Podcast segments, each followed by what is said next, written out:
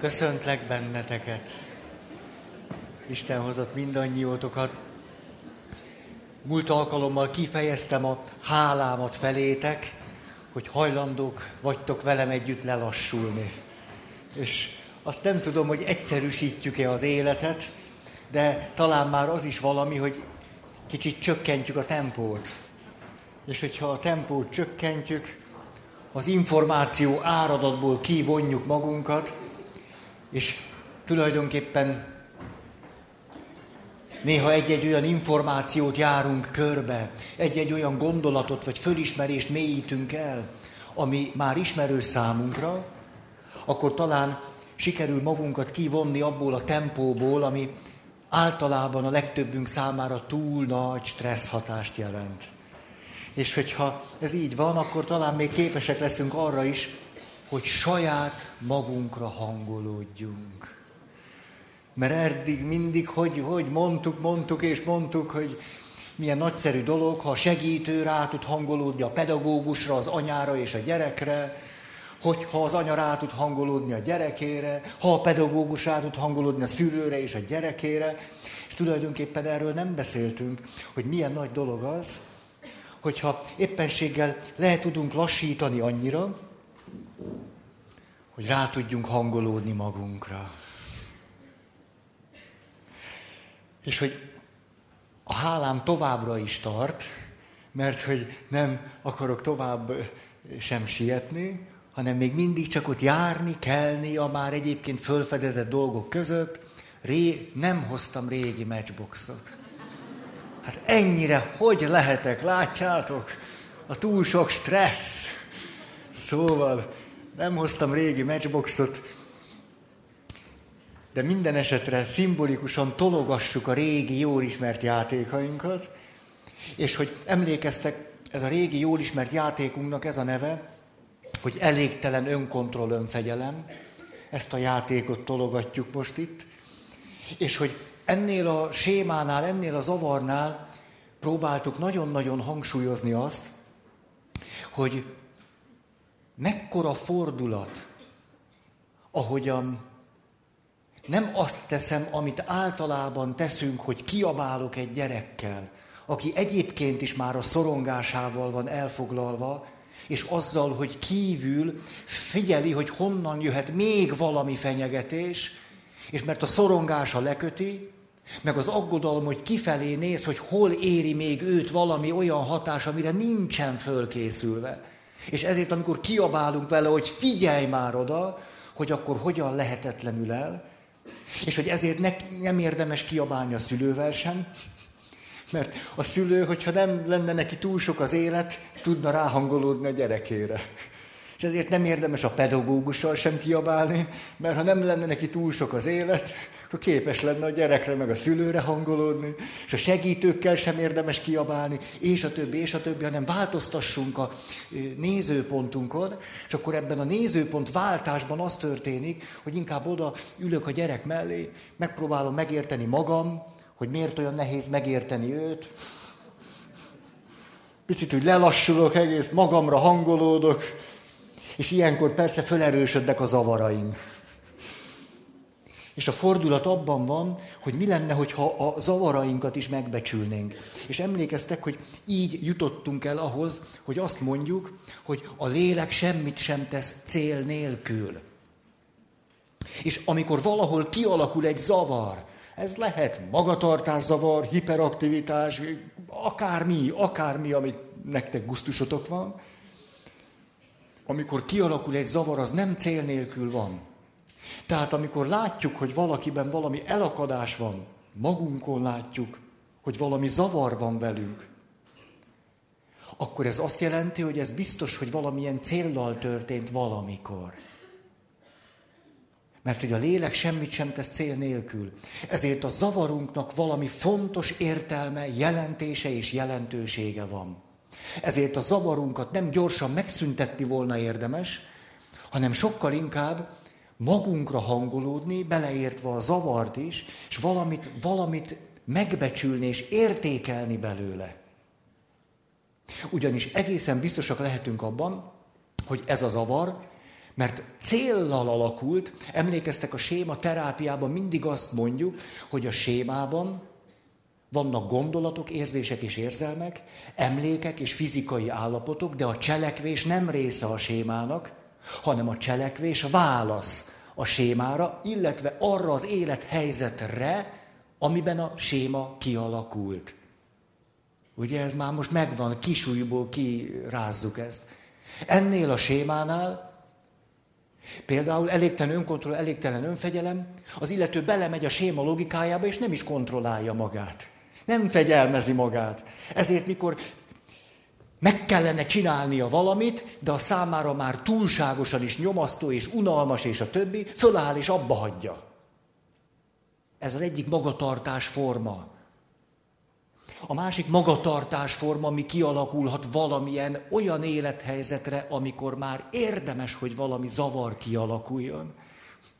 Hogy az illető inkább nem csinál semmit, nem vállal felelősséget, hogy eleve ne kelljen olyan helyzetbe kerülnie, amire azt mondja, hogy ez nekem már sok.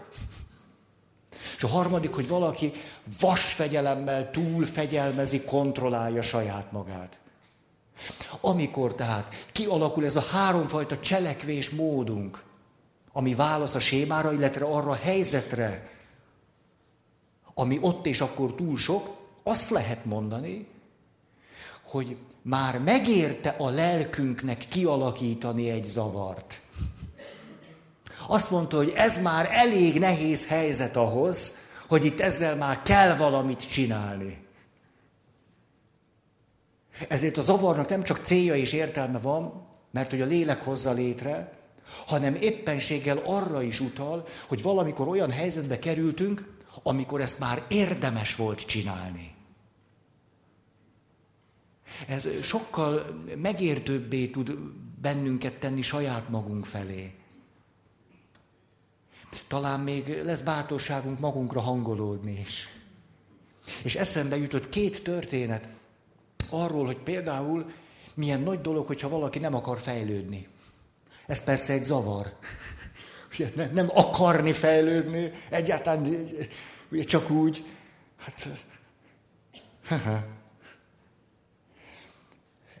volt egy fiatal ember, 20 valahány éves volt, és az egyik reggel nem kelt föl az ágyából. Talán emlékeztek, jó pár évvel ezelőtt meséltem ezt a történetet. Nem kelt föl, de nem kelt föl egy hétig, meg két hétig, meg egy hónapig. Egyszerűen nem kelt föl. Egy kétszintes házban lakott még a szüleivel, és ezért a szülei, hát nyilván, hogy valahogy segítség őt életben maradni, vitték be neki az ételt. De ő nem kelt föl. Persze a szülei még jobban megijedtek, és akkor egyik segítőt a másik után szervezték oda, és egyik segítő a másik után próbált a zavarral valamit kezdeni, hogy a, egy felnőtt férfi nem kell föl az ágyból, és sehova se jutottak. És a történetnek a vége, emlékszik rá valaki? Fantasztikus. Most, ha jól látom, senki nem emelte fel a kezét. Hát ettől mindig úgy meg tudok döbbenni, hogy de, de, jól van, jó. Örülök, hogy, hogy föltetted a kezed. Jó, ez jó, köszönöm. De, tényleg, az nagy dolog, senki nem fel a kezét, és akkor valaki fölemeli. Hogy nem emlékszem, csak... Szóval, Hát nem tudom, és ezen elgondolkozom egy kicsit. Akkor azt mondom, hogy hat évvel ezelőtt elmondtam, annak körülbelül mennyi realitása van. Annyi, hogy hat évvel ezelőtt elmondtam, ennyi realitása van. Tehát, tehát, a fiatal ember nem, hogy egy-két hónapig, több mint egy évig nem kelt föl. Tulajdonképpen a segítők kudarcot szenvedtek, akik meg akarták szüntetni ezt a zavart, és egyszer csak a fiatalember a következőt tette. Lent az édesanyja almás sütemény sütött a földszinten. És a fiú több mint egy év után teljes váratlansággal, úgy pizsamástól megjelent a földszinten, és azt mondta az édesanyjának, hogy olyan jó illata volt az almás sütinek, hogy muszáj volt lejönni.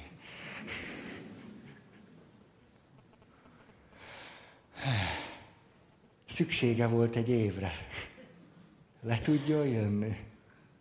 És micsoda döbbenetes nagy dolog, hogy megengedte magának azt, hogy érje őt valami, amire azt mondta, na ezért érdemes fölkelni. Nagy dolog. Nagy dolog. Azt is mondhatnám, még akár így is mondhatnám, hogy kevesünknek van ekkora bátorsága. Na, nagy, nagy teljesítmény. És akkor Kár Gustav Jung jutott eszembe, nem nyitom ki rendesen a számat, vagy a hideg hat rám. Hogy Jung pedig, nem tudom, tudjátok ezt, valamikor 50 év körül volt, és azt mondta, hogy most egy ideig abba kell hagynom a segítő munkámat, és tudja valaki, hogy ez alatt az egy évig nem, nem csinált semmit, már ami az ő orvosi, pszichiátriai, tüdüm-düdüm munkája lett volna, és tudjátok, hogy mit csinált ez alatt az egy év alatt? Tessék? Köveket rakosgatott, homokvárat épített. 50 éves férfi. Lehet, hogy 48 volt, vagy 53. Persze, most mondhatjátok, na, micsoda luxus, meg én engedném ezt meg magamnak, hogy de ez a két történet azért fontos nekem, nem azért, mert mi ezt lehet, hogy meg tudjuk csinálni, nem tudjuk, nem tudom, hanem hogy jól mutatja azt, hogy a léleknek néha mire lenne szüksége. Hogyha valaki magára hangolódna, azt is mondhatná, hogy én azt hiszem, nekem egy év, egy év kéne. És hogy az reális. Hogy körülbelül az reális. Hogy valaki 40-50 évesen egy évre azt mondja, hogy köszönöm szépen. Hogy köszi. Ebben volt valamennyi saját élmény. Tényleg. Igen. Hát ebbe volt. Na. Tehát oda szeretnék visszakanyarodni. Arra is emlékszem, amikor édesanyám meghalt, hogy milyen hihetetlen pontosan tudtam, hogy nekem most föl kellene függesztenem azt, hogy nem tudom én, száz százalékig káplán vagyok valahol, ezt most abba kellene hagynom. De nem azért, mert nem vagyok pap, vagy nem kéne ezt csinálnom, vagy minden rendben volt, csak tudtam, hogy a lelkemnek most arra lenne szüksége. Hogy nem tudom meddig, de valameddig most ezt ne kelljen csinálni. Hogy lehessek egyszerűen csak magammal. És aztán, hogy teltek a hónapok, egyre másra reflektáltam azokra a zavaraimra, amik abból fakadtak, hogy nem léphettem ki.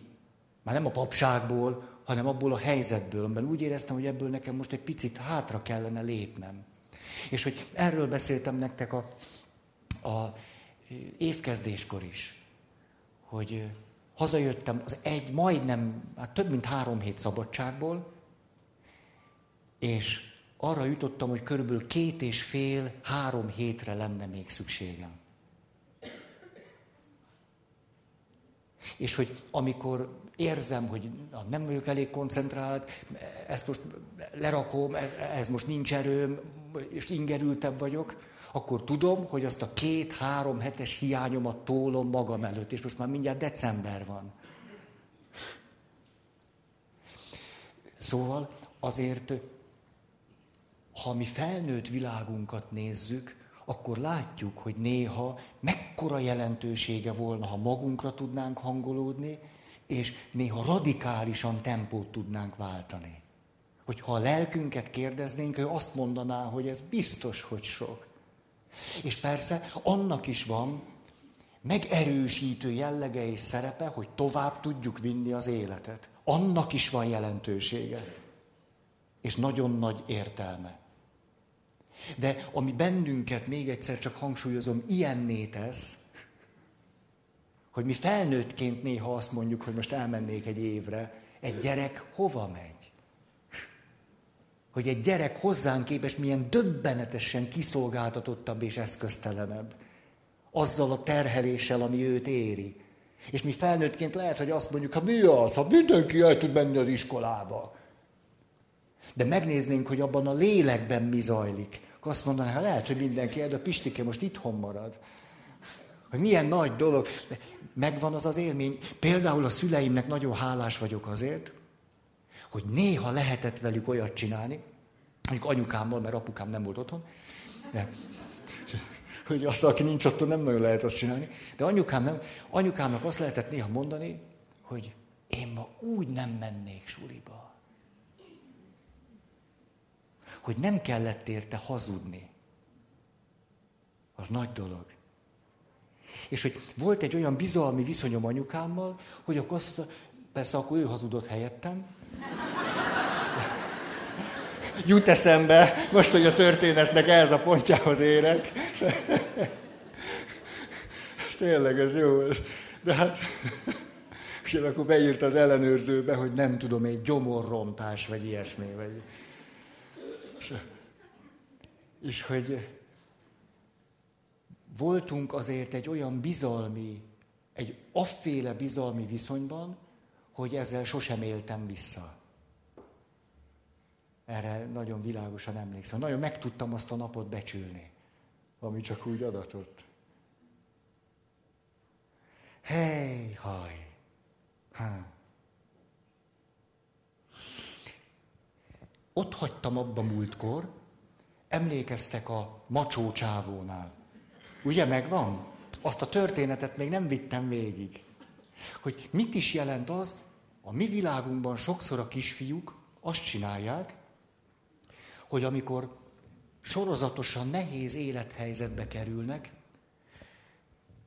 akár a szüleik vállása miatt, vagy amiatt, hogy túl nagy terhelést kapnak, túl sok felnőtt világ, túl, túl, túl, hmm,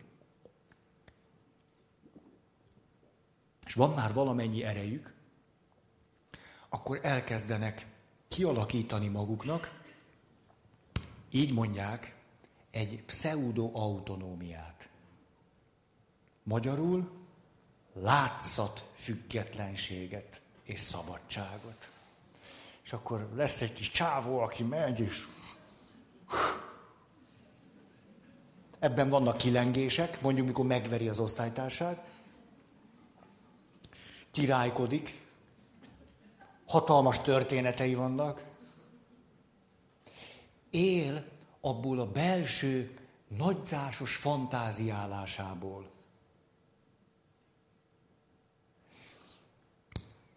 Ez nem rossz dolog, mert segíti őt életben maradni.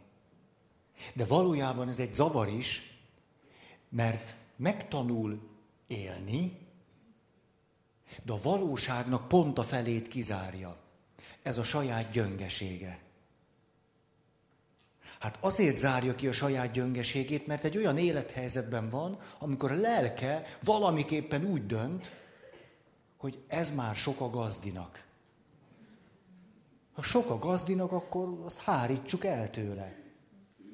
De nem teljesen eszköztelen és tehetetlen ez a kisrác, ezért elkezd nagyképüsködni. És a kultúra ezt megerősíti, már kisgyerekkorban is. Aha, szupersztár. Nem tudom micsoda, hogy mondják ilyen, mi, mik ezek a vas ember, vagy mi? Ké. Voltam Madame Tüsszó panoptikunában, panoptikumában, ez rettenetes, nem fogom a És ott beültem életem első 4D-s mozi élményére és szuper hősök küzdöttek a gonosz ellen. 4D-ben. Elmondhatatlan élmény. Tényleg, nagyon jó volt. Nagyon, viszont jó volt. Csak olyan rövid volt. Szóval, nagy dolog, hogy van annyi ereje, hogy hősködjön, nagyképűsködjön, és amikor azt látja, hogy valamelyik osztálytársa gyenge, még bele is rúg. Hiszen mit hárított el magától? Éppen a gyöngeséget. Mert az túl soknak bizonyult számára. Ezért egy ilyen kisgyerkőt tud nagyon kiméletlen lenni. A szüleinek is beszólám. Előbb-utóbb. Ugye? Amikor 18 éves lesz, mert hogy kidolgozza egyre jobban magában ezt a faincsávót, persze, hogy fölveszik őt a közgázra vagy a jogi egyetemre. Ha. Vicceltek? Rosszabb esetben valami durvább életvonalat választ, ahol a fizikai erővel lehet valamit. És akkor, hogy ez törvényes vagy nem, az megint egy másik kérdés.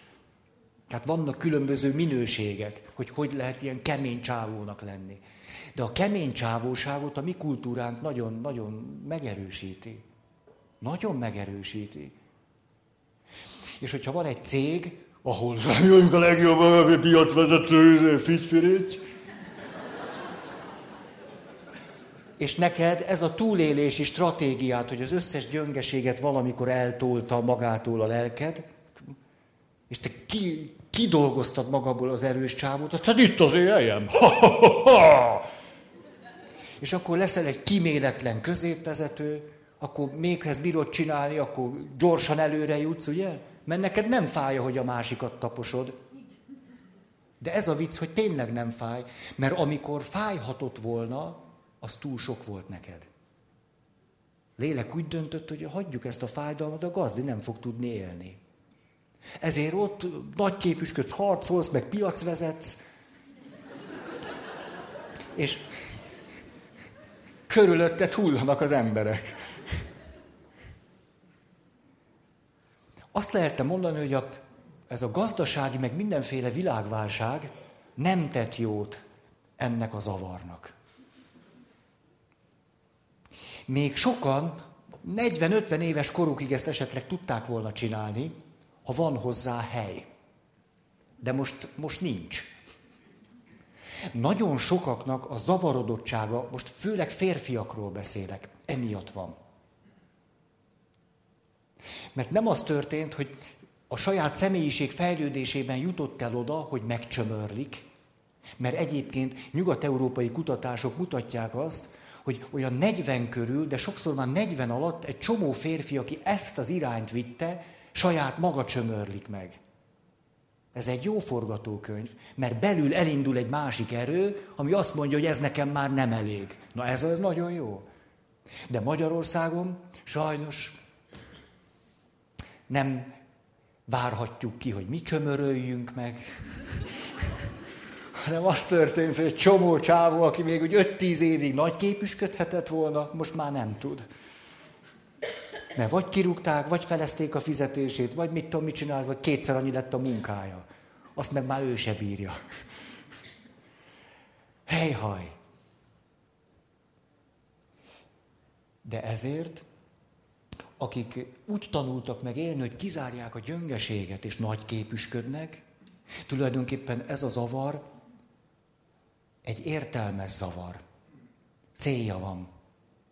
És amikor kialakult, akkor segítette ezt a valakit megvédeni a saját sebezhetőségétől, gyöngeségétől, attól, ami számára hordozhatatlannak tűnt.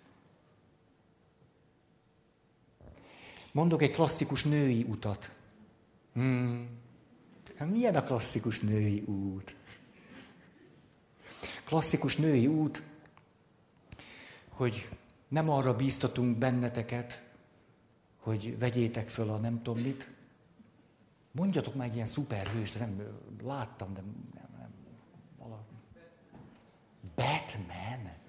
Batman. Tényleg az az, Batman. Hát a Batman. Hát a, a, a nők kevésbé szoktak Batmanek lenni.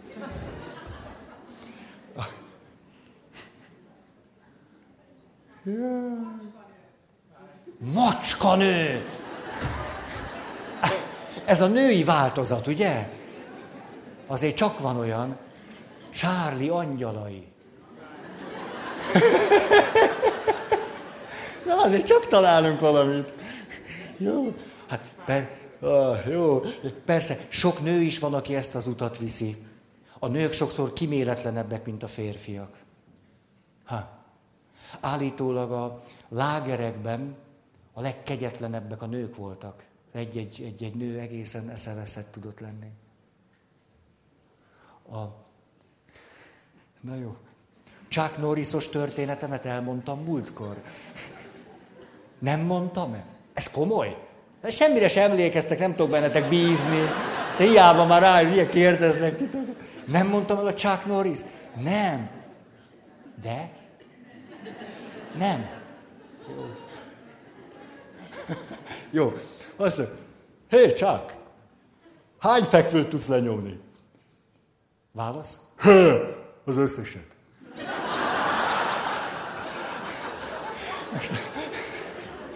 Azt, Szóval ez az egyik irány. A másik irány, ez inkább egy klasszikus női. Képzeljük el, hogy az a kislány azt veszi észre, hogy hát az anyja fáradt. Apja feszült, egymással ordibálnak, másnap is, meg harmadnap is ordibálnak. Hm? Sok lány milyen következtetésre jut?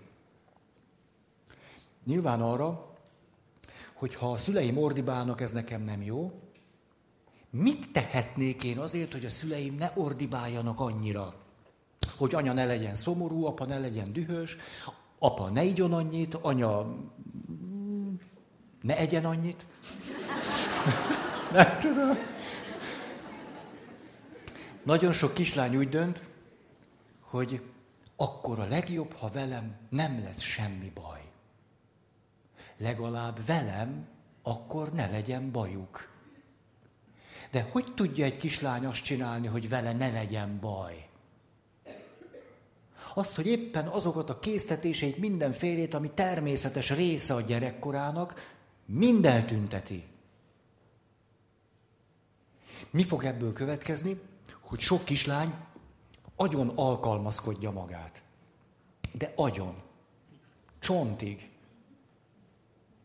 Csontig velőig megtanul alkalmazkodni, hogy ne okozzon zavart a szüleinél. Mert hiszen van ott bőven elég. És ez ugyanúgy mehet még, még 20 évesen bírod, még 30 éves, igazi jó kislány történetek, és akkor 35, 40, 45 fölrobban az egész, de akkor átszól, egyszer eleged lesz belőle. Hm. Ez a, az, hogy valaki túl alkalmazkodik, az is egy zavar. De célja van. Nagyon világos, érthető célja van. Hm. Ezért nem érdemes gyűlölni a zavarainkat hanem ugye egy ilyen bölcsmondás, hogy azt tudjuk megváltoztatni, amit elfogadtunk. Ez megint csak ellentétes az általában vett gondolkozással, ha valamit rossznak ítélünk, akkor azt mondjuk, hogy ez elfogadhatatlan. És minél inkább elfogadhatatlanná minősítünk valamit, annál kevésbé lesz a kezünkben, hogy rajta tudjunk valamit változtatni. ez a jó és rossz logikája nem föltétlenül segít bennünket a fejlődésben. Sőt, helyhaj. Mikor azt mondjuk a zavarra, hogy rossz, és nem fogadjuk el, akkor valójában azt az üzenetet küldjük, hogy nem vagy elfogadható. És az benne, ez még önmagában hagyján is, de a legnagyobb nehézség az az, hogy amikor a zavarra azt mondjuk, hogy rossz, hogy tagadjuk azt, hogy annak célja és értelme van, és hogy a lélek benned nem ok, cél és értelem nélkül találta ezt ki. Tehát tulajdonképpen valami realitást tagadunk. Mikor azt mondjuk, hogy ez a zavar rossz. És ezért egy nagyon nem tudatos tiltakozásunk szokott lenni, hogy ha zavarunkra azt mondják, hogy rossz. És ameddig mi magunk is azt mondjuk, hogy rossz, meg mindenki azt mondja, szinte ellehetetlenítjük azt, hogy abból a zavarból ki tudjunk jönni. Hát. Na most.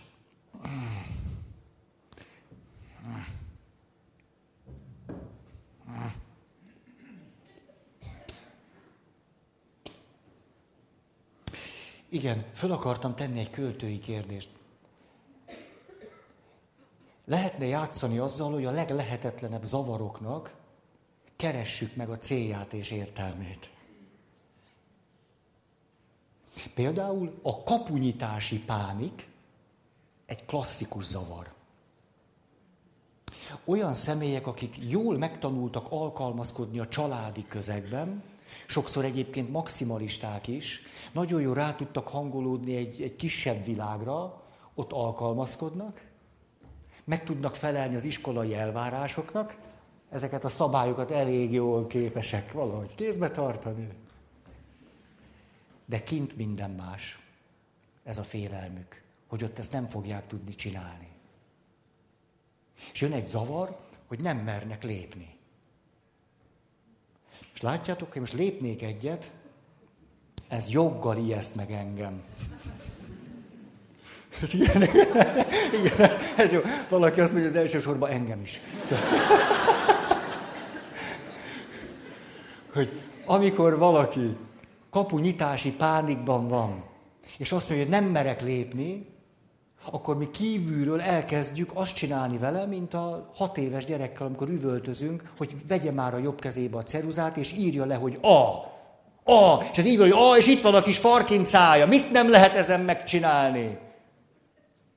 Mikor valaki kapunyítási pánikban van, akkor ő pont úgy van, hogy úgy érzi, hogy a semmibe kell lépnie. Mert itt ezt a világot ismeri. És itt nagyon, nagyon jó kitalálta, hogy kell élni, de erre fele neki nincs még út.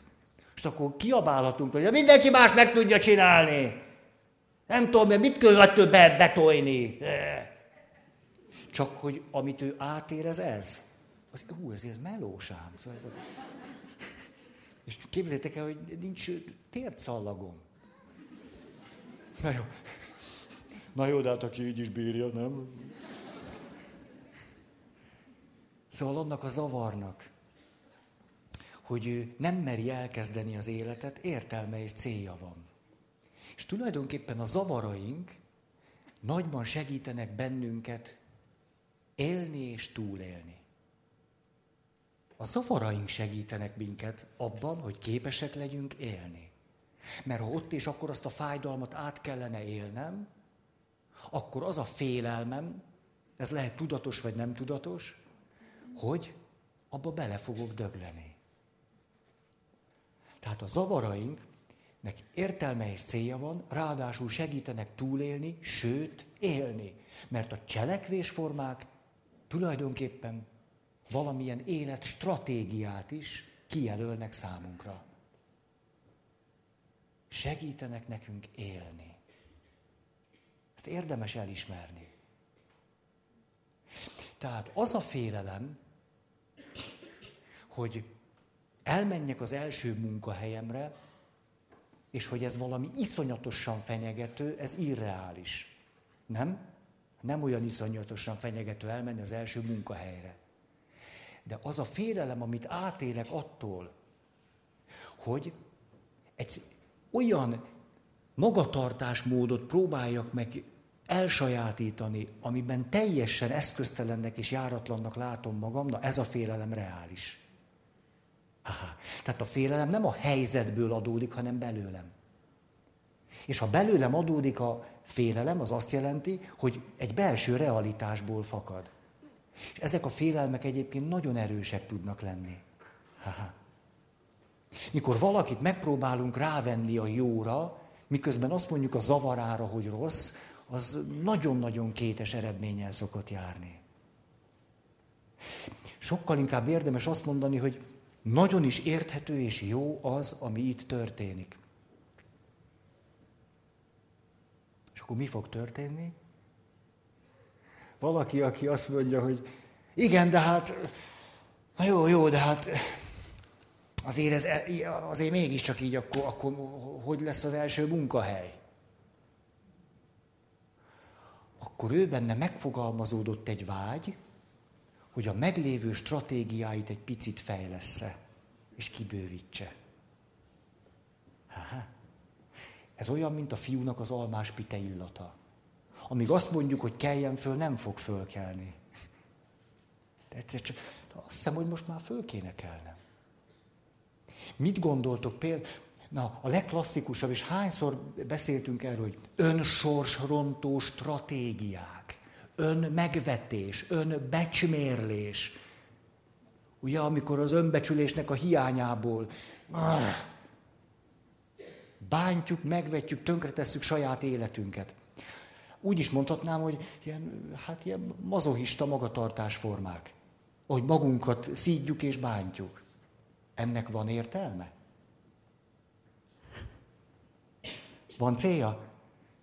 Azért ennél értelmetlenebb, céltalanabb dolgot, mint hogy magamat bántom, sújtom, tönkreteszem, amikor ott az élet megnyílik, egy kapu, nem megyek be rajta. Hát ennél értelmetlenebb dolgot kevés. És közben pedig mi az értelme a mazohista magatartás formáknak? Ha-ha. Hogy szabályozhatom a fájdalmat. Gyerekkorban ugyanis a fájdalom úgy rámomlott, nem tudtam szabályozni.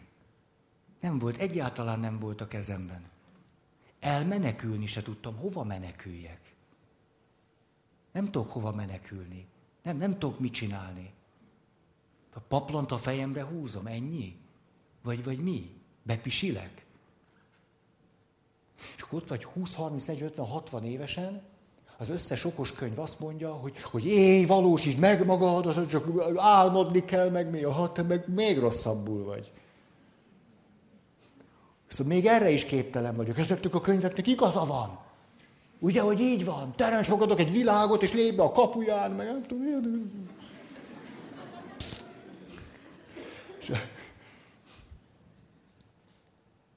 El kellene, szóval érdemes volna elismerned azt, hogy amikor önsorsontó tendenciákkal élsz, annak nagyon mély jelentése, értelme és célja van. Hogy te folyton folyvást szabályozod és kézben tartod a rossz dolgokat az életedben. Te szabályozod. Most egy pofon innen, most egy onnan.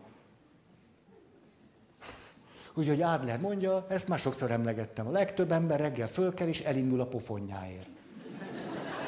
Addig meg mi, meg nem kapja és amikor kapott egy nagyot, azt mondja, na tudtam, hogy ilyen az élet. Hát tudtam. Mindig is mondtam, hogy ilyen.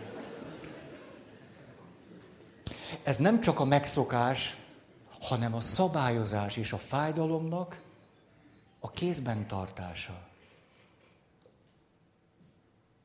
Ez nem egy előrelépés ahhoz képest, hogy értéged a fájdalom, és nem tudod kézben tartani, csak elszenveded.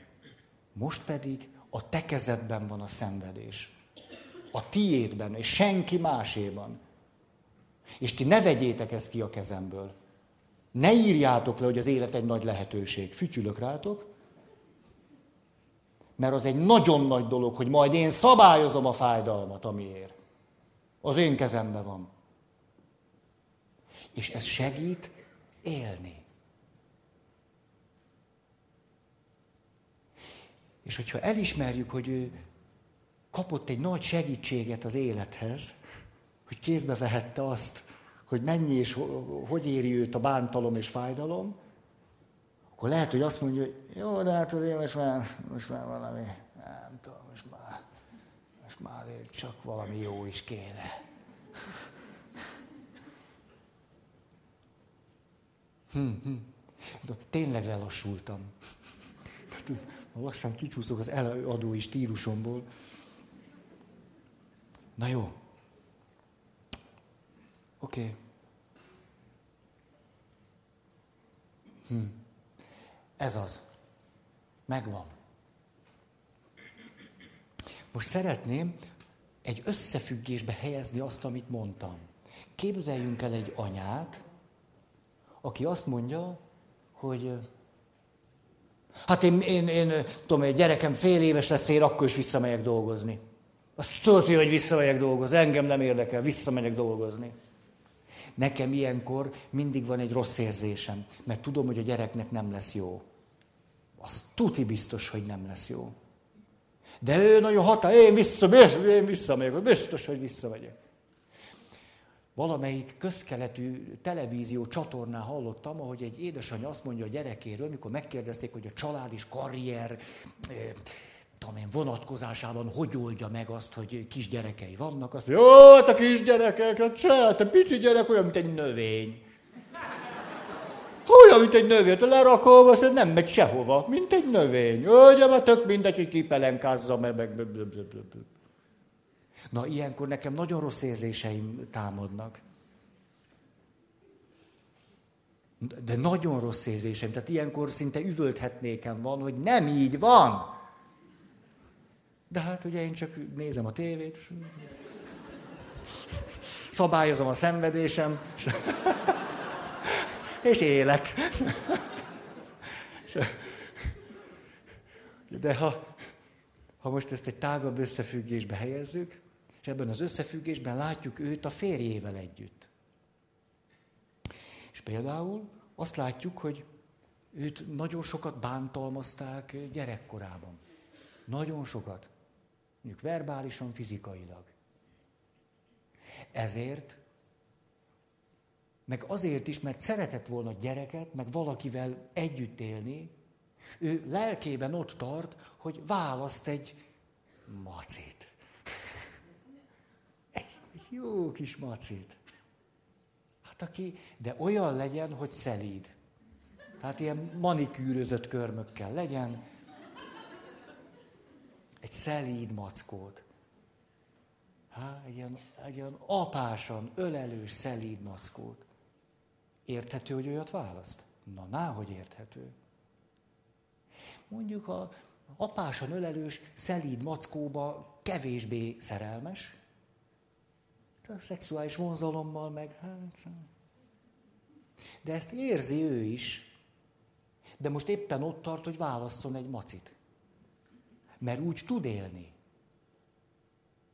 Választ egy macit, de megvan benne persze, olyan föl, föl, föl törően az az aggodalom és félelem, hogy hú, hú, ez a házasság, mi lesz ezzel a házassággal? Hogy, hogy, hogy, hogy fogom én ezt csinálni? Hú, ez, ez, ez jó, jó, jó, ez nagyon jó, de hú, azért a barátnőm meg nem tudom én, csillog a szeme, mint a mars, és akkor én nem tudom, benéz a tükör, nem tudom, az enyém nem csillog, nem jó ját neked. Azt mondja, hogy azért macim, és ez nem csi, matt. Csillog már. Nem, nem csillog. Hát az én szemem nem csillog. Hát most nem, az én, az én nem, nem csillog, hanem, hanem merek aludni mellette. Szóval jó, jó, jó, de, de mi van a szerelemmel, meg a szenvedélye? Kell az az élethez? És akkor kell, vagy nem kell, vagy kell, vagy nem kell? Nem is tudom, hogy kell, most kell hozzá, vagy nem kell, vagy, vagy és akkor megy a barátnőjéhez, de szerintetek lehet úgy szerelmestek lenni, hogy én vagyok? Mert nekem ne annyira nem csillog. Akkor a barátnőjog elmondják a nagy bölcsességeiket, ugye.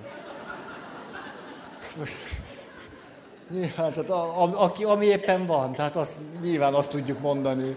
Az egyik azt mondja, ne, ne, tönkre teszed az életet, csak csillogó szemmel lehet élni. Nézd meg, hogy nekem hogy csillog.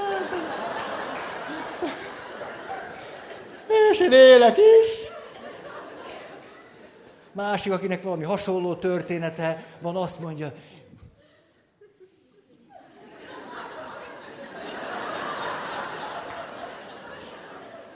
mert mondjuk ő is ebbe van, úgy, ha már ketten lesznek, mégiscsak megnyugtatók, hogy fölhívják egymást, hogy te, tiéd se csillog, enyém se, hát Most, aki elvált a maciától, ő azt mondja, jaj, semmiképp, nem, te is majd úgy várod, mint én, a mackóktól el szoktak válni a nők, azt nem szabad egy mackót, nem, most csak... Még a vállás se veszi észre, csak nem, nem. Hát ilyenhez akarsz hozzá menni?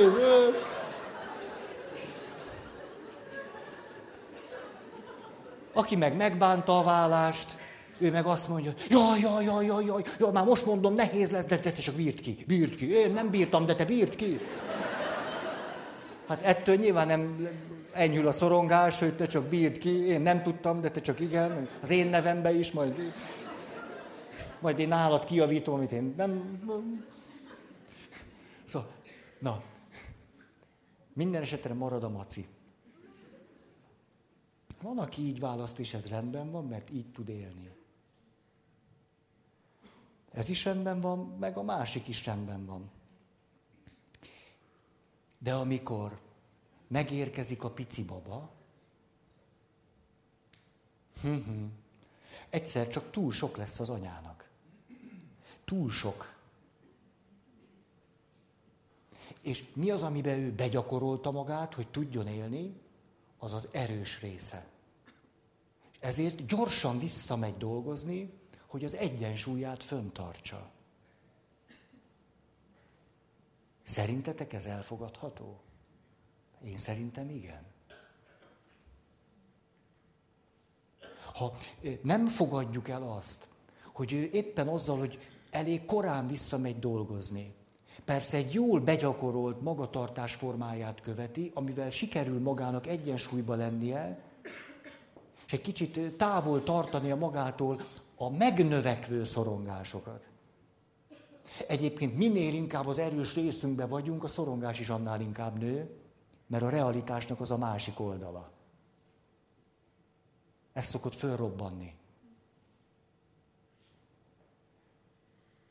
Ha ő el tudja fogadni a saját zavarát, és azt tudja mondani, most, most látom, hogy, hogy tulajdonképpen mi vonz engem olyan nagyon, hogy én gyorsan visszamenjek.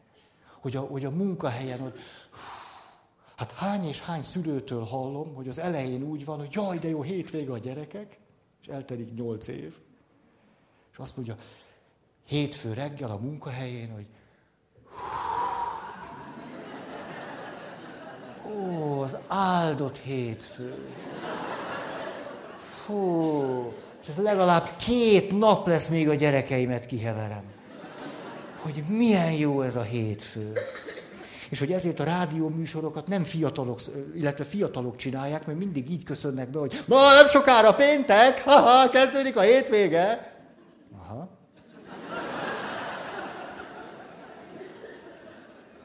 Négy-öt gyerekes anyukák csinálnák a műsorokat. Más lenne ám a hangsúly. Vasárnap este újongan a műsorvezető. Már csak egyet kell aludni. Sorstársaim. És mehetünk dolgozni. Szóval, szóval, hogyha ez az anya magára tudna hangolódni, ezt meg tudná engedni magának, és azt tudná mondani, hogy tulajdonképpen van itt nekem annyi zavarom, szorongásom, aggodalmam, azt se tudom, hogy van, de hogy nagyon meg tudom magamat becsülni és értékelni amiatt, hogy tudtam hozni egy döntést, hogy megházasodtam, hogy odaszántam valakinek magam, hogy minden nehézség és zűrzavar ellenére tudtam egy babát vállalni, vagy kettőt, és hogy ezt csinálni akarom, hogy ez nagy emberi teljesítmény a részemről. Ez nagy dolog. És az, hogy most gyorsan vissza akarok menni dolgozni, ezt nagyon megértem. Hogy én magamat nagyon meg tudom érteni, hogy ezt csinálom. Hogy ez nem cél nélkül van. Ugyanis ha ő azt mondja, hogy nem, nem, nem, nem, nem. Ha nem ismeri el, hogy miért akar visszamenni, ha ez nem elfogadható számára, akkor agyon fogja gyötörni magát amiatt, hogy rossz anya. Emiatt a munkahelyén sem lesz jól, otthon meg kétszeresen rosszul lesz még instabilabb lesz.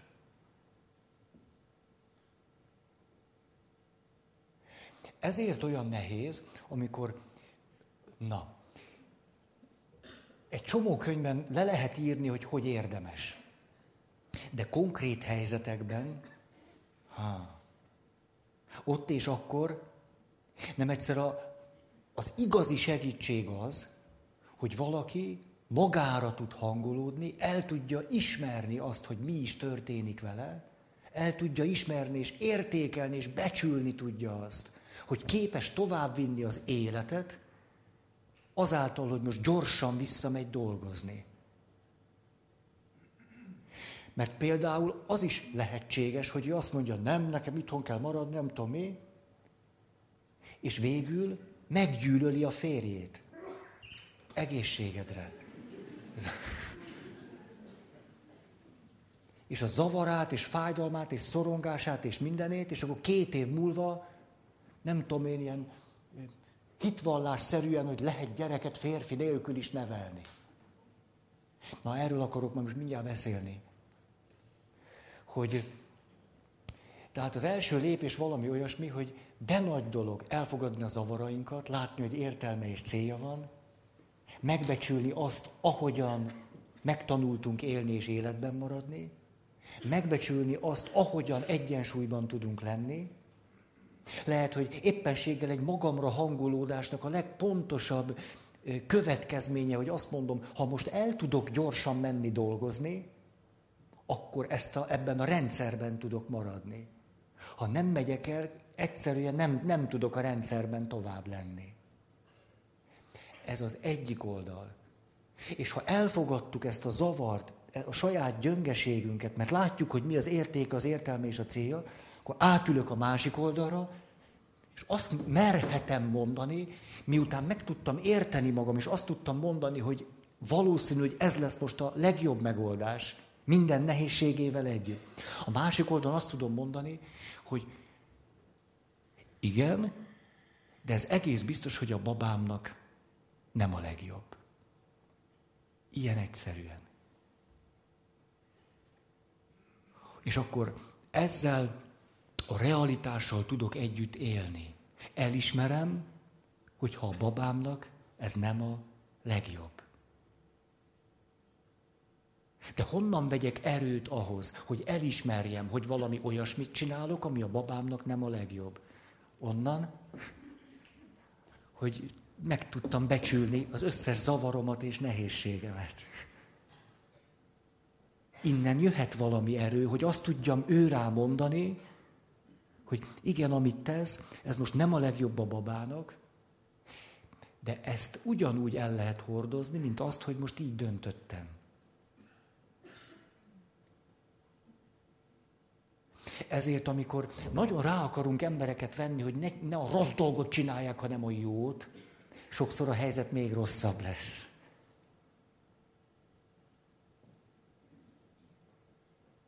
Ezért olyan finom szövésű, ajhaj. És azt látom, hogy mondjuk, a, ha, szóval, amikor a fájdalom vagy zavar kialakul, ugye az céllal, értelemmel történik, és mindig egyet jelent azzal, hogy a valóságnak egy részét ki kell zárni az életből, mert túl sok. Felnőttként tulajdonképpen ugyanezt történik, ha valaki nem lát rá a zavarára, nem tudja azt becsülni és értékelni, akkor azt a részét lesz hajlamos kizárni az életéből, hogy nem a gyereknek ez semmi problémát nem okoz. Jaj, nem, hát gyönyörű patchwork családok is vannak. Egyik szebb, mint a másik. Színesek, érdekesek. Inspirálóak a gyerek számára.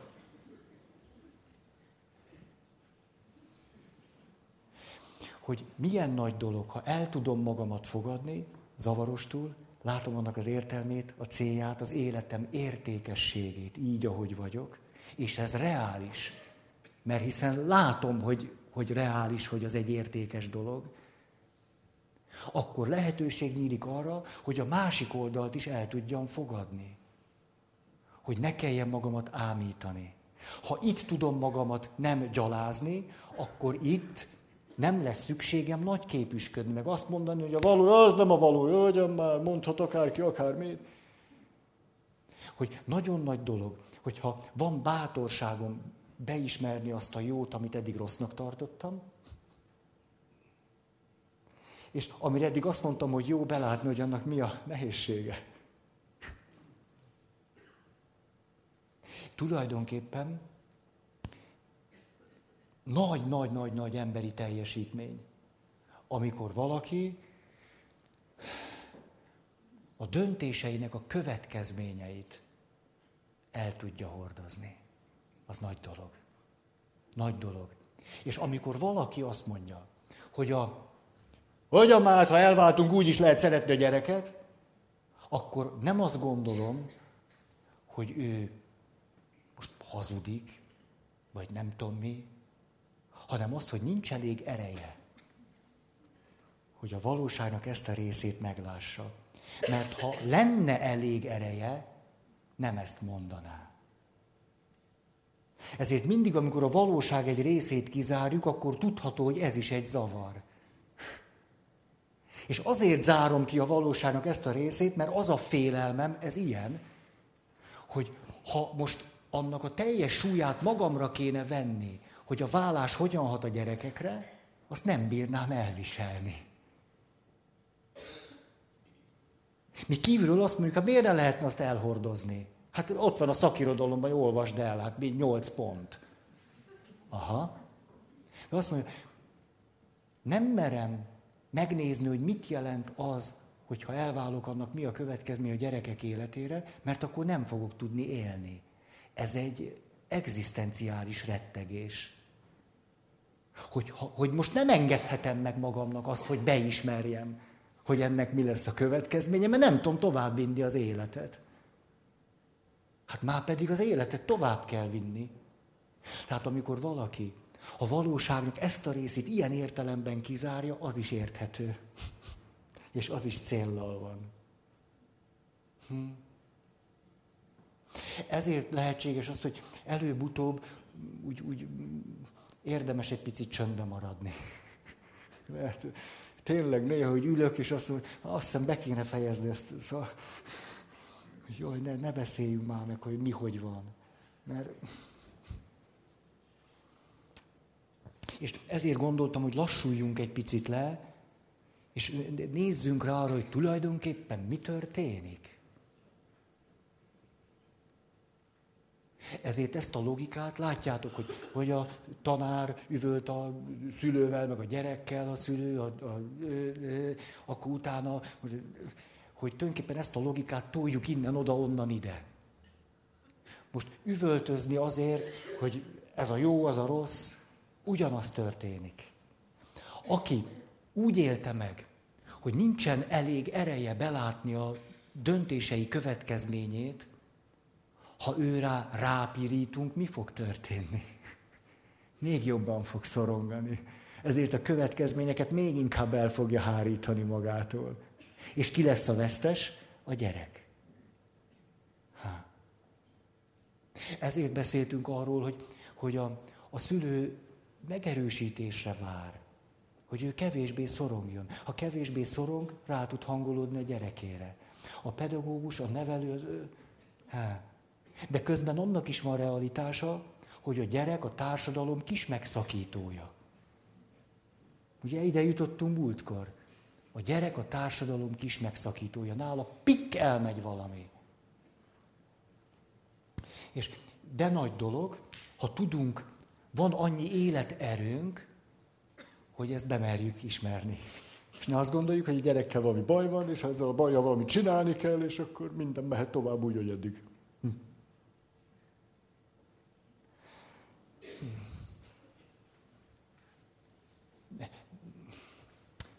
Úgy, van bennem egy vágy, hogy úgy szeretném, hogyha ha úgy lenne bennetek, amit mondok, ahogy bennem van. Ugye ez egy ilyen gyermeki vágy, hogy ilyen csiribí csiribá. Hogy de szeretném, ha, ha, mert látjátok valahogy így, úgy érzem, hogy állandóan lavírozok ilyen félreértések között, vagy félre, könnyen félreérthető kijelentések között. Ugye, hogy valami ilyesmi élményem van. Hogy, hogy, hogy legalább mondtam hat olyan dolgot, ahol már elakadhattatok, magatokba dúlva, fulva.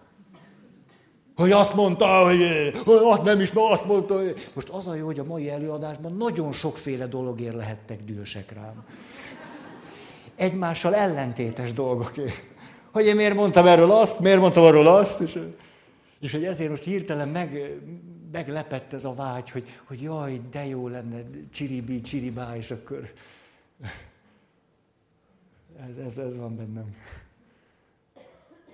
Ah, milyen, milyen tehetetlenek tudunk lenni, nem? Valamit próbálunk, és... Na. Mit akarok? Hmm. Jaj, ezt akartam. Ez pont belefér tíz percbe.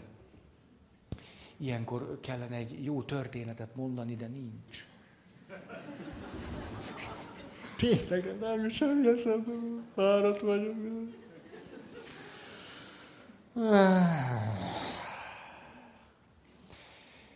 Hogy eszembe jutottak férjek és feleségek, mondjuk az ismerőseim 98%-a,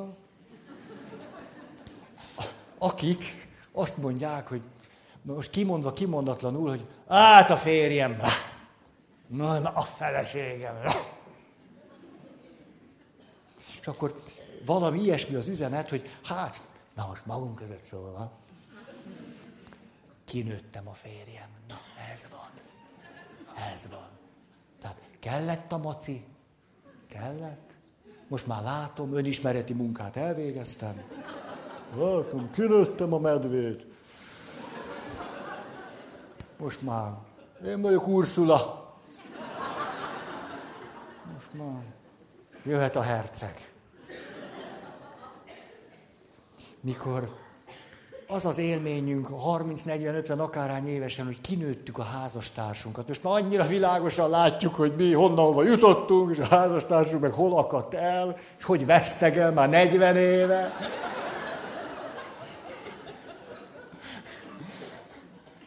Akkor ajánlanék nektek egy másik nézőpontot, hogy tulajdonképpen úgy is láthatnánk, hogy nem ez történt hanem az történt, hogy valami miatt beleszerettél valakibe, és akibe beleszerettél, arra éppen nagyon nagy szükséged volt, mégpedig mire is? Nem csak arra, hogy megosztom az életet, meg ilyen szépeket lehet mondani, de nem. Nem csak erre, hanem arra, hogy azt a másik embert olyan funkciókkal ruházt föl, ami a te lelki egyensúlyod szempontjából nélkülözhetetlen. A szerelem alapvető logikája, hogy idealizálok valakit, vagyis ellépek a realitástól. Hát ha idealizálom, akkor nem reálisan látom. De ez nem baj, hogy nem látom reálisan, csak annyi történik, hogy valami miatt szükségem van arra, hogy téged ne reálisan lássalak, hanem idealizáljalak. Ugyanis, ha idealizállak téged, az nagyon cuki nekem, mert akkor tőled egy csomó mindent meg tudok kapni. Hát hiszen akkor te vagy a legjobb. Hát a legjobbtól. Kérem, kérem, kérem, ennél jobb nincs is. Vagyis a szerelem révén idealizálom a másikat, és olyan pszichés funkciókkal ruházom őt föl a saját egyensúlyom érdekében, ami nekem nagyon bejön. Ez történik. És amikor te azt mondod, hogy ja, kinőttem Rozáliát, akkor dehogy nőtted őt ki? Mitől nőtted volna ki? Hanem már nem tudod azokkal a pszichés funkciókkal fölruházni, amelyekkel eddig, ezért nem tudják, vagy Rozália azt a funkciót már nem tölti be a te egyensúlyod érdekében, amit eddig betöltött. És erre te azt mondod, hogy ja, hát ha már nem, akkor nem nőtted ki. Hanem most kezded őt jó esetben valamennyire reálisan látni. Ha nem a démonizálásnál tartasz. De ezt tudjátok, ez, ez pontosan megvan a szakirodalma, hogy ez hogy történik. Először idealizálunk, ennek megvannak a pszichés funkciói a saját egyensúlyunk érdekében, mint az anya csecsemő kapcsolat, idealizálom anyát, anyától mindent megkapok, és az élet szép, én biztonságban vagyok. Ugye képzeljünk el egy csecsemőt, aki azt mondja, én jól érzem, hogy anyám szeret, de az a baj, hogy világháború van.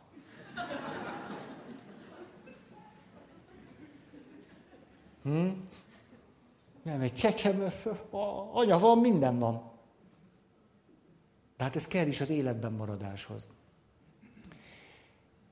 Hol tartottam? Jaj, ez az, ez az, ezt itt vesztettem el a fonalat, a démonizálásnál pedig egy milyen... Hogy mikor idealizálom a társam, a funkciókat nem tudja már, akkor betölt egy csomó pszichés funkciót nálam, egyensúlyom érdekében. He? És a második lépés nem az, hogy elkezdem őt reálisan látni, hanem összetörik az idealizált kép, és most az összes addig kirekesztett negatív elemből készítek egy képet. Ez a démonizálás.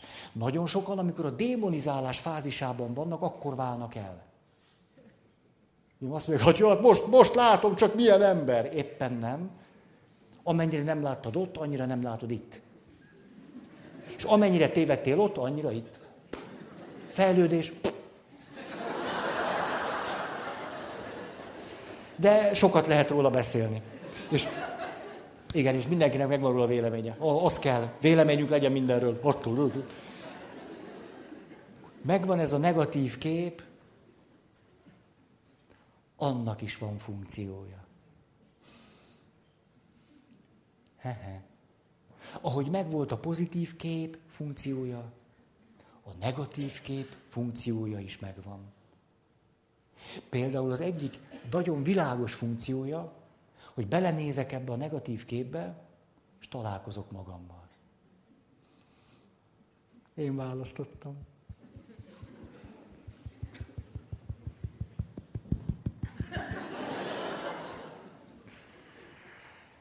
Nagy, nagy dolog az, aki a harmadik lépést is megteszi.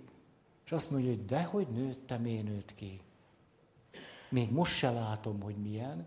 A harmadik lépésben valahogy egy reális kép ki tud alakulni. És azt tudjátok, hogy a házastársunkról a reális kép mikor tud kialakulni? Akkor, ha magamat is képes vagyok valamennyire reálisan látni. Ez az előföltétele. Ha magamat tovább idealizálom, vagy keresek valakit, akit tovább idealizálhatok a saját egyensúlyom érdekében, a másikat sosem fogom reálisan látni. Mi által lesz elfogadható számomra egy másik ember, akivel élek? Azáltal, hogy elfogadható vagyok magam számára a gyöngeségeimmel együtt. Ha én ott tartok, hogy én vagyok a nem tudom mi, ez, meg a... Hát akkor ne haragudj, ha te csak egy ember vagy, nem leszel nekem elég. Mikor már elég erős vagyok ahhoz, hogy a realitással valamennyire tudjak együtt élni. Ne kelljen a valóságnak nagyon sok részét kizárni ahhoz, hogy életben maradjak akkor ez azt jelenti, hogy meg tudom már becsülni a saját gyöngeségeim, látom a célját, értelmét, és a tiédet is. Azt tudom mondani, hogy amikor számomra egy elviselhetetlen dolgot csinálsz, annak célja és értelme van. És nem azt fejezi ki, hogy nem szeretsz. Hanem, hogy az egyensúlyodért vala valamit most próbáltál csinálni, és ez pont ez. Nagy dolog egy ilyen helyzetben föntartani, vagy hogy meg tud születni a kölcsönös egymás megbecsülése, miközben egymás agyára megyünk. Volt egy terapeuta, ez minden, minden képzésen elmondja nekünk, ez neki egy nagy élmény volt, hogy volt egy főnöke, aki egyszerűen nem hallgatta meg. Ugye egy fiatal titán volt, ha, grandiozitással jól eleresztve, és ment, és majd ő csinálja, és, és bement a főnöke, vagy elaludt, vagy ásított, vagy kiment, vagy nem figyelt, vagy bekapcsolt a tévét, de mindegy, valamit csinált, telefonált. És ő egy, azt mondta, hogy odáig jutott, hogy már mikor ment a munkahelyére, meg, meg akart őrülni ettől. Hogy ő nem tud egy ilyen munkahelyen dolgozni egyszer leült, azt mondta, na most rá kell jönnöm, hogy ez mi. És akkor szánt egy kicsi időt arra, hogy belehelyezkedjen a főnöke szerepébe. És akkor átült a másik székre, azt élte meg, hogy itt van ez az ifjú titán, tényleg tehetséges. Én nekem pár év van a nyugdíjig, itt fölforgat nekem mindent. Rájött, hogy a főnöke nem ellene csinálja, hanem magáért. Egyszerűen csak próbál valahogy egyensúlyban maradni. És a saját egyensúlyát ez az ifjú titán nagyon fenyegeti. És amikor rájött, hogy a főnöke nem ellene csinálja, hanem magáért, Attól kezdve nem volt akkora súlya annak, hogy telefonált, miközben beszéltek hozzá. Hm. A, általában a házastársunk nem ellenünk csinálja. Magáért. És ez nem egyenlő az önzéssel, hanem megpróbál élni. Hm. Na jó, nem tudom, hogy jó-e. Meg hogy mi is az, hogy jó. Jaj, de ezzel akartam befejezni. Záró két mondatom. Hogy ugye van ez a két fogalmunk, hogy a jó lét, ugye jólét, jólét, jólét, ez, ez a gazdasági, nem tudom micsoda, jólét, van, van mit enni, inni, ruházkodni, jólét, és akkor fölfedeztük ezt, hogy jól lét, ugye két ellel, jól lét, szubjektív jól lét, érzelmi jól lét, és hogy tulajdonképpen, amit most csinálunk, nekem ez, ez, ez, ez jutott eszembe, hogy ez meg a jó lét. Hogy azt, azt nézegetjük, hogy mitől jó a lét. És hogy akkor van jól lét, meg jó lét, hogyha valamit kezdünk fölfedezni abból, hogy jó lét. Ennek például része, hogy a lélek semmit sem tesz cél nélkül. Ettől jó a lét. Hogy ilyen szép ez. Csak nehéz. Na jó van. Ilyen voltam ma.